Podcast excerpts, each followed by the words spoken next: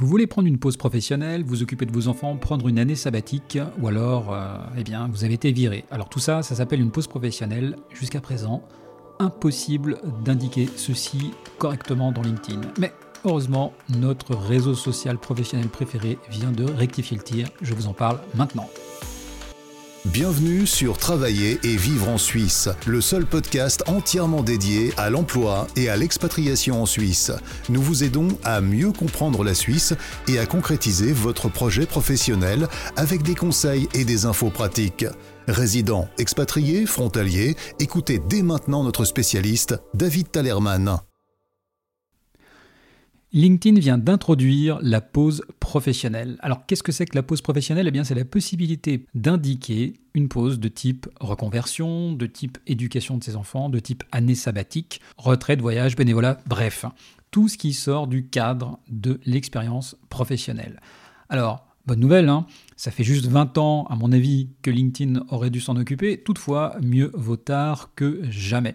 Alors c'est plutôt une bonne idée, mais il y a quand même un mais. La question est de savoir surtout s'il est possible d'avoir la même efficacité que pour un poste. Alors je m'explique. Avec LinkedIn, puisque jusqu'à présent il n'était pas possible d'indiquer un type de pause, eh bien il faut savoir qu'une personne qui se trouvait par exemple au chômage ou en fin d'activité ou sans activité, eh bien sa visibilité était réduite par LinkedIn.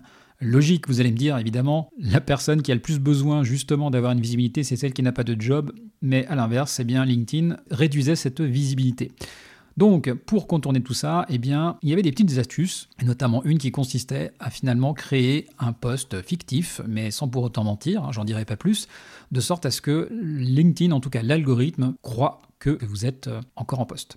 La question maintenant est de savoir si le fait de mettre une pause professionnelle va ou pas réduire ou maintenir votre visibilité. On va faire quelques tests ici chez Travail en Suisse, mais globalement, c'est plutôt une bonne nouvelle quoi qu'il arrive. Ça permettra en tout cas d'être beaucoup plus à l'aise dans les explications, beaucoup plus transparent sur les raisons pour lesquelles on a fait une petite pause ou une grande pause. Voilà, alors comment est-ce qu'on fait pour indiquer dans LinkedIn en fait cette pause? Eh bien, il suffit d'aller simplement donc sur votre profil et vous allez, une fois que vous êtes sur votre profil, cliquer donc dans Ajouter une section au profil. Hein, c'est le bouton qui est tout en haut. Et là, vous avez donc vous avez ajouté une pause professionnelle. Et puis après, bah, il faut simplement remplir. Vous choisissez le thème et vous remplissez. C'est tout bête.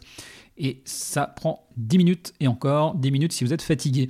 Voilà. Je vous remercie. C'est un podcast extrêmement court, mais je trouvais intéressant de vous en faire part car ça peut changer pas mal de choses. Allez, bonne journée à tous. Ciao Merci de nous avoir rejoints pour cet épisode de Travailler et vivre en Suisse. Abonnez-vous à ce podcast et notez-le.